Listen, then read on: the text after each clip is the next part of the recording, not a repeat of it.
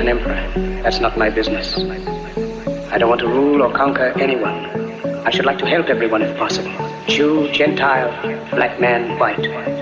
We all want to help one another. Human beings are like that. We want to live by each other's happiness, not by each other's misery. We don't want to hate and despise one another. In this world, there's room for everyone, and the good earth is rich and can provide for everyone. The way of life can be free and beautiful but we have lost the way.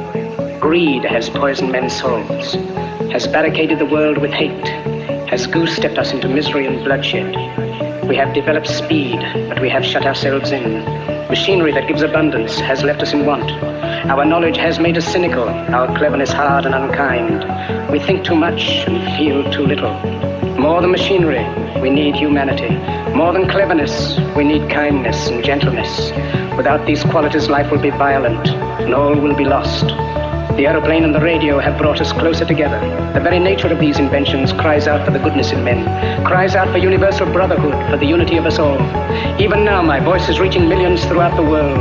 Millions of despairing men, women, and children, victims of a system that makes men torture and imprison innocent people.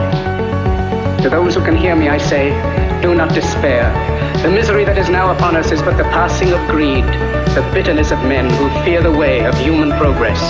The hate of men will pass, and dictators die, and the power they took from the people will return to the people. And so long as men die, liberty will never perish. Soldiers, don't give yourselves to brutes. Men who despise you, enslave you, who regiment your lives, tell you what to do, what to think, and what to feel, who drill you, diet you, treat you like cattle, use you as cannon fodder